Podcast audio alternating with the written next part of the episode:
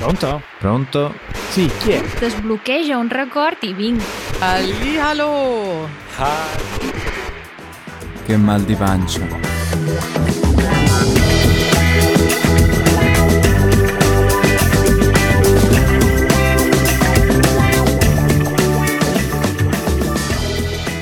Come stai Matteo?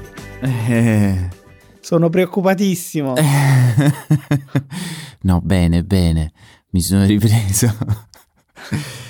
Sei sopravvissuto senza andare in ospedale oppure c'è stato bisogno dell'intervento dei medici? No, no, no, no, sono stato bene. Diciamo che sono stato per un paio di giorni così, un po', un po' stravolto, più psicologicamente che fisicamente, però, però bene. Forse un po' nauseato? Mm. Forse, forse ti sarà arrivato qualche messaggio, qualche telefonata da parte di qualche italiano che, che ti, eh, come dire, ti invita a non rientrare più in Italia? Eh, per ora no, però sono sempre appena squ- ogni volta che squilla il telefono temo. Occhio che, come abbiamo detto, ci sono le elezioni a breve, eh, potresti essere Mm-mm. un punto elettorale per qualcuno dei partiti che dice vi prometto che Matteo non metterà più piedi in Italia. Speriamo di no. Ma io non lo voto, dai, fa- anzi ti auguro di proseguire questo tour in Inghilterra che insomma sai che mi provoca un'invidia mondiale, internazionale, eh, però non vedo l'ora di vederti rientrare nei tuoi ambienti comuni così che eh, torni a mangiare le tue pizze, le- le- la tua pasta, ti cucini qualche pasto come solo tu sai fare. Eh, s- speriamo. Diciamo che dopo quella puntata non vedo l'ora. Secondo me per te ci vorrebbe un volo diretto dall'Inghilterra a Napoli. Passi una bella settimana a Napoli, eh, ti, ti- ti immergi totalmente nelle tue cose, nella tua napoletanità, nel tuo cibo, ne- nelle tue cose e poi torni a Milano sazio. questa è proprio una, un- sarebbe una cosa fantastica. Ma infatti io già sto programmando probabilmente inizio ottobre una visita a Napoli per, come dire, ri- ritornare in me stesso. Matteo alla ricerca di se stesso nel sud Italia. Io direi mettiamo un po' d'ordine e facciamo partire subito la sezione.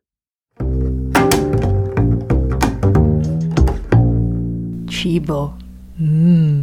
E mica tanto. mm. Eh, infatti stavo pensando alla stessa cosa. Mi hanno fatto provare delle cose allucinanti. Ok, per, per chiarire per i nostri ascoltatori, magari non hanno ancora visto il video, sul nostro canale YouTube di Easy Italian, l'ultimo video, ha come protagonista Matteo che assaggia cose, cose Mm. in teoria italiane, ma in realtà di- che di italiano hanno molto molto poco. Sì. Però Matteo è sopravvissuto. D- dici la tua esperienza, come hai vissuto questa tortura? Allora, devo dirti la verità, è stata soprattutto all'inizio ero molto eh, ero felice e contento di provare nuove cose. Eh, sapevo che mi avrebbero fatto provare cose strane, ma Katie e Josh eh, mi hanno fatto il sorpresone prendendo praticamente il peggio di quello che si può trovare in Inghilterra, perché ovviamente anche in Inghilterra ormai puoi trovare cose abbastanza buone della cucina italiana, però loro mi hanno fatto provare molte cose che diciamo vengono spacciate per italiane, eh, fondamentalmente tutte da supermercato e cose che alcune tanti anni fa venivano consumate, altre continuano ad essere consumate, ma sono tutte, diciamo, co- cose pessime. Mi viene in mente la parola borderline. Eh, ma no, ma no, non è borderline. Qui stiamo proprio ben oltre. oltre il limite della commestibilità o dell'italianità almeno. Di entrambe le cose. Oddio, per carità, sicuramente ad alcuni piacciono eh, gli spaghetti nella lattina. però mamma mia ragazzi, quella è stata proprio una cosa allucinante. Ho sofferto io per te, ma a questo punto urge la domanda. Vai. Il peggio che hai assaggiato, quello che proprio dici, no, ragazzi, sto sentendo male, ho i conati di vomito. Allora, il peggio che ho assaggiato sono due cose a pari merito che ho assaggiato più o meno assieme, che sono alfabeti spaghetti e la spaghetti alla bolognese in lattina sul toast. Ma perché poi sul toast? Vabbè, allora la mia domanda perché sul toast che ti diceva perché così c'è eh, un po' di croccantezza. Però la questione è che c'è gli spaghetti alla bolognese, ma comunque la pasta non deve essere molle. E in lattina la pasta può essere solo molle. Ma la cosa che è ancora peggio è che fondamentalmente, cosa che ho scoperto dopo, molto dopo, il sugo che, che viene usato per tutte queste, diciamo, queste paste in lattina è lo stesso dei baked beans. E lo spacciano per salsa di pomodoro. Sì, ma è questa salsa un po' dolce. Mamma mia, ragazzi, io non, non lo consiglio a nessuno. Cioè... Hai tutta la mia comprensione, Matteo. Però ho visto anche che c'è stato qualcosa che invece ti è piaciuto. Sì. E se non sbaglio si chiama Chicken Parma? Sì, e poi ho scoperto anche grazie a tanti commenti dei nostri followers che sono uh, cioè quest- questa tipologia di piatto, di variante in alcuni posti in Italia è anche diciamo non famosa ma frequente. Eh, non esattamente la stessa, ma a quanto pare molti giocano con la cotoletta di pollo. Il chicken parma è, è una cotoletta di pollo eh, impanata e fritta e sopra c'è del formaggio e del pomodoro, quindi la cotoletta di pollo viene usata come se fosse la base della pizza. Devo dire la verità, è buona, mi ha ricordato quel piatto, anche se non è esattamente la stessa cosa, ma una delle domande frequenti che mi facevano i turisti argentini a Napoli e mi dicono che uno dei piatti più comuni che loro hanno in Argentina di origine italiana è la milanesa alla napolitana, dove la milanesa in spagnolo, la milanese, sarebbe la cotoletta alla milanese. Mm-hmm. E alla napolitana, detta in spagnolo, quindi alla napoletana, mm-hmm. sta ad indicare il sugo, ovvero che loro sopra questa cotoletta alla milanese ci mettono un, la salsa della pizza, insomma. Ah, mi sembra, mi sembra una cosa simpatica, soprattutto perché eh. unisce nord e sud. Sì, sì, è una di quelle cose che non trovi in Italia, non credo, no, perché a Napoli no. abbiamo la carne con il sugo mm-hmm. e la chiamiamo la carne alla pizzaiola. Sì. Ok? Però non è una cotoletta di pollo con la salsa sopra. No. No, oltretutto è carne che cuoce nel sugo. Questo è un po' il bello del, del cibo, no? Che parte da una parte del mondo, poi arriva da un, tutt'altra parte, si modifica, cambia nome, eh, oppure no, cambia nome, eh, però insomma diventa internazionale più che italiano. Come il Neapolitan Ice Cream che hai assaggiato. Sì, che è, per me è stato abbastanza un, un grandissimo, continua a essere abbastanza un punto interrogativo perché non saprei proprio come spiegarlo. A meno che, diciamo, non... Bah, non lo so, tu hai qualche, qualche idea? In realtà non, non, c'è una spiegazione univoca, potrebbero mm-hmm. essere tanti fattori. Eh, mi sono un po' informato e mi sono fatto una mia idea. La mia mm. idea è che il gelato, uno dei gelati più famosi eh, a cavallo tra il 700 e l'800 era il gelato napoletano. Ne abbiamo parlato qualche puntata fa dicendo um, che Napoli era una città dove c'erano i più buoni sorbetti oppure mm-hmm. dove è nato il cornetto algida. No, Napoli ha una grossa tradizione in quanto a gelati e dopo l'unità d'Italia tanti napoletani si sono spostati in America portando con sé magari le proprie tradizioni anche culinarie, tra cui per esempio la pizza. Una di queste tradizioni era anche quella dei gelati e quindi, eh, come dire, era diverso dal gelato che si vendeva in America e quindi in tanti volevano il gelato fatto alla napoletana, che non sta tanto nei gusti, ma sta nella uh, preparazione. Ok? E poi tu sei di Napoli, sai che uh, se vai in gelateria puoi chiedere la vaschetta grande da portare a casa Mhm. e generalmente noi la riempiamo con uh, uno o più gusti, ma molto spesso questi gusti sono tre. Mm. Semplicemente, secondo me, al- eh, negli Stati Uniti si sono cominciati a vendere queste vaschette con tre gelati fatti come, fa- come li facevano a Napoli, a- quindi alla napoletana, e per i gusti hanno utilizzato i tre gusti più popolari all'epoca in America. Quindi mi sembra di ricordare cioccolato, vaniglia e fragola. Sì, è, è- molto interessante perché poi ha creato un, come dire, eh, è, di- è diventata un, un segno di condivisione di milioni di persone, nel senso che tutti in Inghilterra e probabilmente anche in America sanno di cosa parli se dici Napolitan Ice Cream, Ma non a Napoli. ma non a Napoli, né in Italia direi. Quando a Napoli mi chiedono dove posso mangiare il Neapolitan ice cream, ovunque.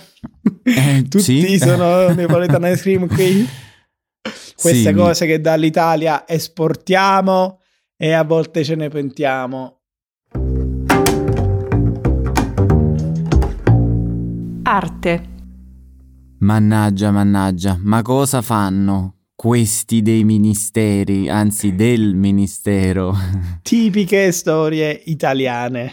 Mm, Da dove, da dove si parte? Si parte da Salvador Dalì, Mm, che non ha in linea di massima nulla a che vedere con l'Italia, però insomma in Italia c'era fino a poco tempo fa eh, un quadro di Dalì, ehm, anzi un dittico, quindi si tratta di due quadri molto particolari perché non hanno una cornice eh, quadrata o rettangolare, ma eh, hanno come cornice eh, la sagoma di Dalì e la sua musa Gala.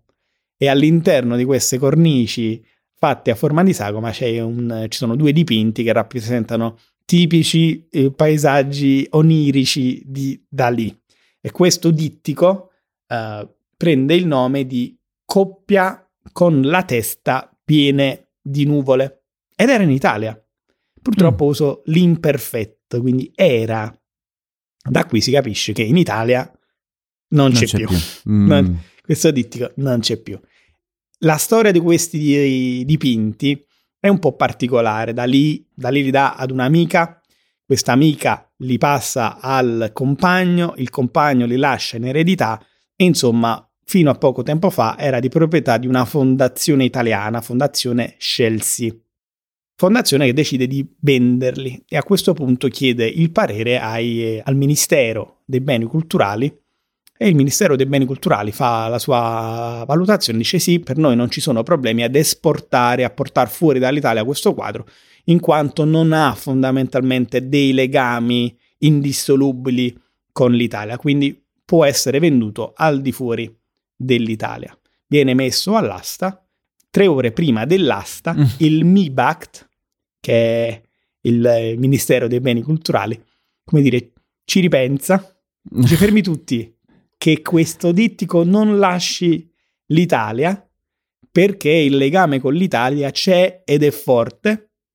In realtà eh, è- potrebbe darsi che sia stato dipinto in Italia, ma Mm. finiscono, finiscono lì i legami. Forse è stato dipinto a Lucca, ma non è neanche sicuro. Quello che è sicuro è che ha passato buona parte della- dei suoi ultimi anni in Italia, in questa fondazione, ma non è stato, eh, come dire, eh, messo in mostra abbastanza spesso, anzi spesso è stato prestato quasi esclusivamente all'estero, quindi in Italia questo dittico nessuno se lo filava. Mm. E, e quindi la- l'asta è, è- è proseguita, il quadro è stato venduto per circa 9 milioni di euro, ma sub iudice, come diciamo in Italia, vuol dire che si eh, doveva aspettare il, l'iter giudiziario che confermasse se questa vendita era legittima oppure no. Uh, infatti il TAR del Lazio aveva detto guardate che non potete fare una cosa del genere, avete prima detto che si poteva vendere, adesso non volete più venderlo fuori dall'Italia e tra l'altro le motivazioni sono banali, quindi mm. non si torna indietro e notizia di pochi giorni fa il ricorso del MIBACT è stato respinto e quindi questo quadro è stato ufficialmente venduto fuori dall'Italia. Ciao ciao, dittico di Dalì. Eh, è stato, è stato bello, ma la questione, secondo me, la cosa più italiana è che questo dittico è stato in fondazione, in una fondazione italiana per tanto tempo e nessuno se l'è filato, cioè nel senso che non, non ne abbiamo approfittato. Anche questa cosa di uh, cercare di bloccare un'asta internazionale tre ore prima della partenza è proprio uh, una cosa improvvisata. Sì, e diciamo che purtroppo a quanto pare l'italianità nel senso un po' negativo non si ferma qui. Sport. Diciamo che l'organizzazione italiana non è proprio famosa in tutto il mondo. Eh. Siamo famosi per altro e ne abbiamo accennato anche nella prima sezione, eh, però l'organizzazione non è il nostro punto forte. No, no, anzi direi proprio se c'è qualcosa da non copiare assolutamente, da non prendere come esempio, è l'organizzazione italiana. Sport perché questo weekend ci sarà uh, il Gran Premio di Formula 1 in Italia a Monza, mm. quindi a pochi chilometri da Milano. Quindi vicino casa. E perché parliamo di organizzazione? Perché tutti contenti, centenario addirittura dell'autodromo di Monza, quindi si festeggiano cent'anni dall'inaugurazione di, delle, di una delle piste più vecchie al mondo. Bello, e quindi diciamo un sacco di gente, immagino. Grandi aspettative, tribune extra aggiunte per uh, rispondere alla domanda di biglietti che c'era per que- che c'è per questo evento, addirittura una grandissima fan zone allestita mm. con tutta una serie di, ven- di, eventi, quindi c'erano negozi, campi di padel che sembra essere lo sport del momento, avevano invitato mm, grandi stelle dello sport nazionale a giocare a padel e non solo, quindi davvero tanti eventi intorno a questo Gran Premio di Formula 1 che in realtà diventava così un maxi evento di 4-5 giorni. Mm e però, c'è sempre un però quando si tratta Mannaggia. dell'organizzazione in Italia. E c'è una battaglia su questo autodromo perché la pista uh, appartiene ad un ente, mentre la pista si trova all'interno di un parco e questo mm. parco appartiene ad un altro ente. Ebbene, sembra che per cause giudiziarie, per cause probabilmente anche ambientali, di permessi, non so, ma hanno dovuto uh, rimangiarsi la parola. La fanzone non si farà, non è no. stato dato l'ok. È stata messa proprio sotto sequestro la fanzone, che ovviamente era già bella che costruita e allestita, e sembra che rischi anche eh, il sequestro, mh, mm, tutto quello che è il complesso delle tribune extra. Quindi, beh, centenario, festa, grande evento internazionale, Formula 1, tutte le stelle, e purtroppo brutta figura. Mado, beh, questa è una cosa veramente che è proprio italiana. Diciamo, la possi- avere la possibilità di fare tanto, ma riuscire in qualche modo a fare la metà della metà per mm, casini burocratici, direi. Esatto, rovinare tutto mm. con la burocrazia. Eh, sì. sì. per chi eh, ci ascolta dall'estero e sta pensando di trasferirsi in Italia, direi che insomma la burocrazia è, è l'ostacolo più, più grande.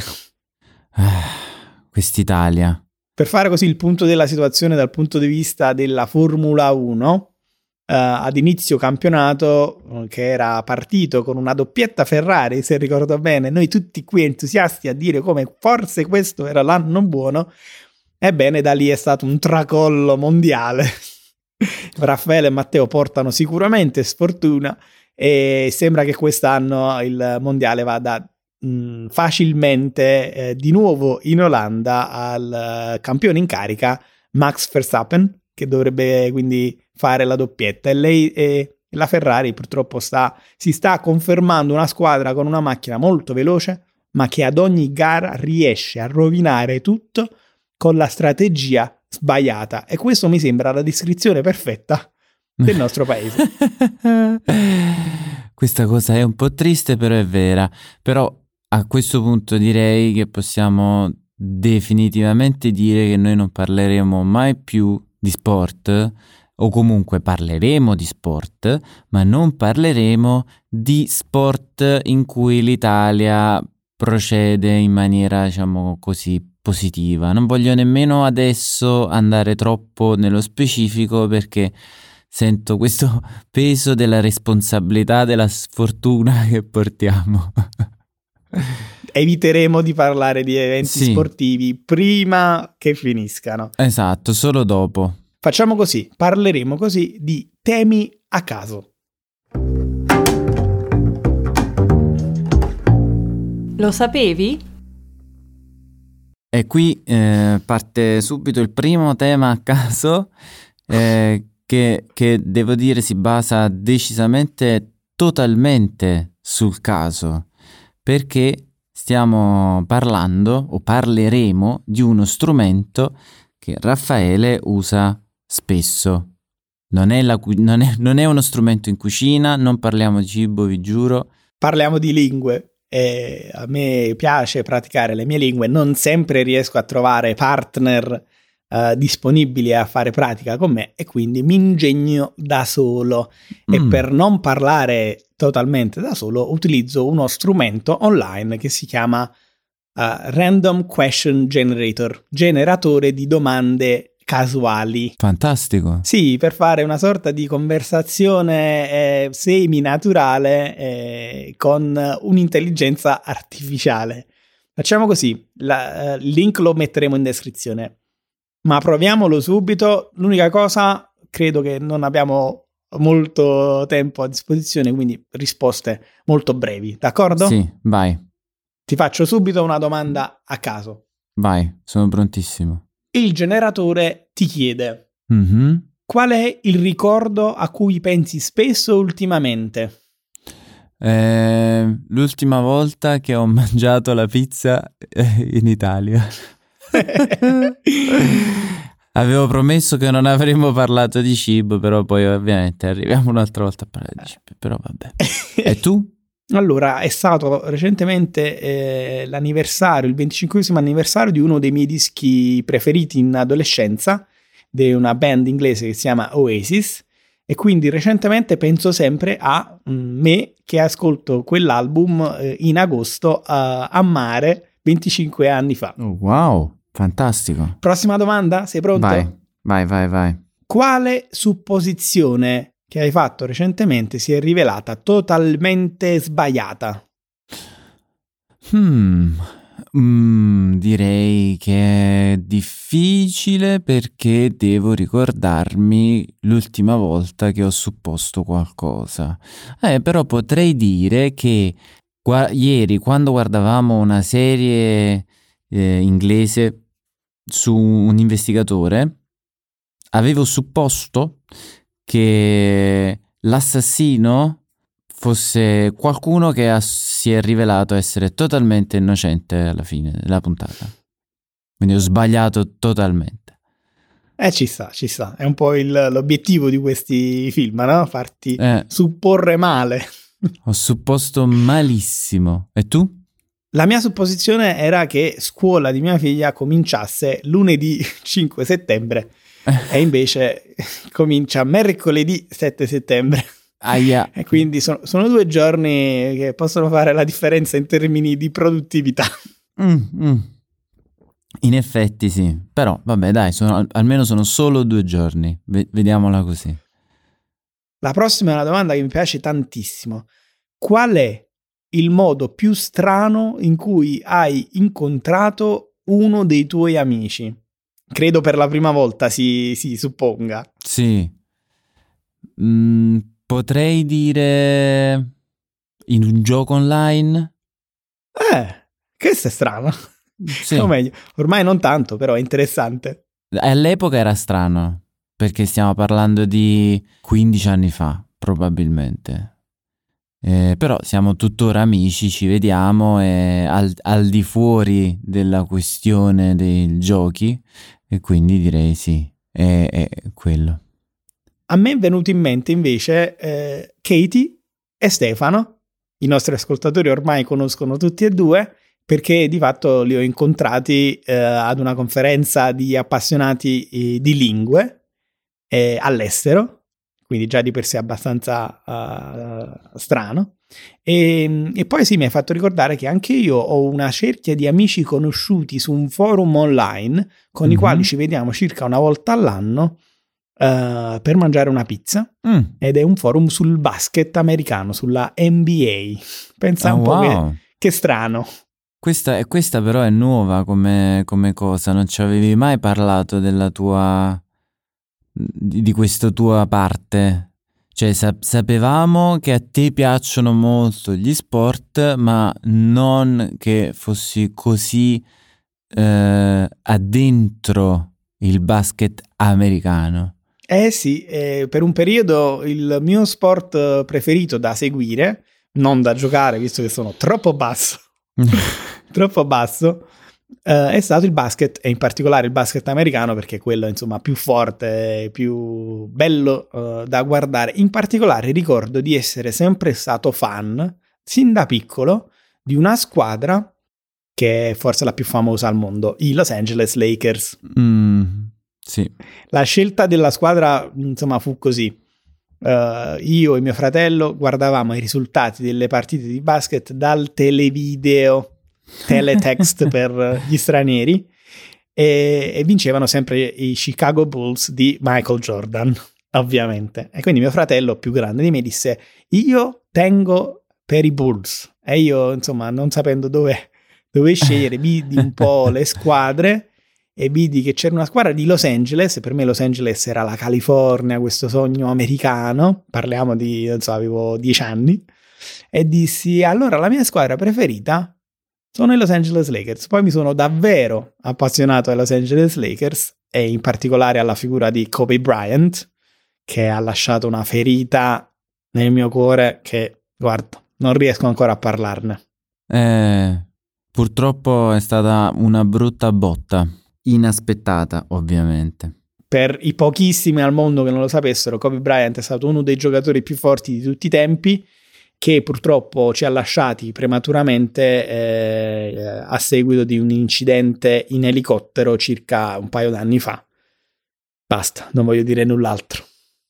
No, non proseguiamo perché già abbiamo fatto, diciamo, prodotto troppo, troppa tristezza tra gli italiani disorganizzati, me che mangiavo gli spaghetti in lattina.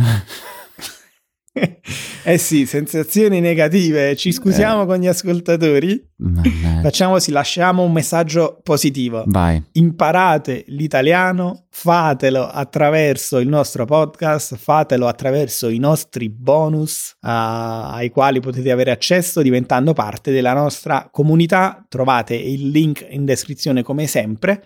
E chissà che questo piccolo consiglio di utilizzare il generatore di domande casuali per parlare in italiano uh, non sia utile per qualcuno di voi. Sicuramente io adesso andrò a farmi fare un sacco di domande perché sono curioso. Lasciamo quindi Matteo a farsi le domande da solo.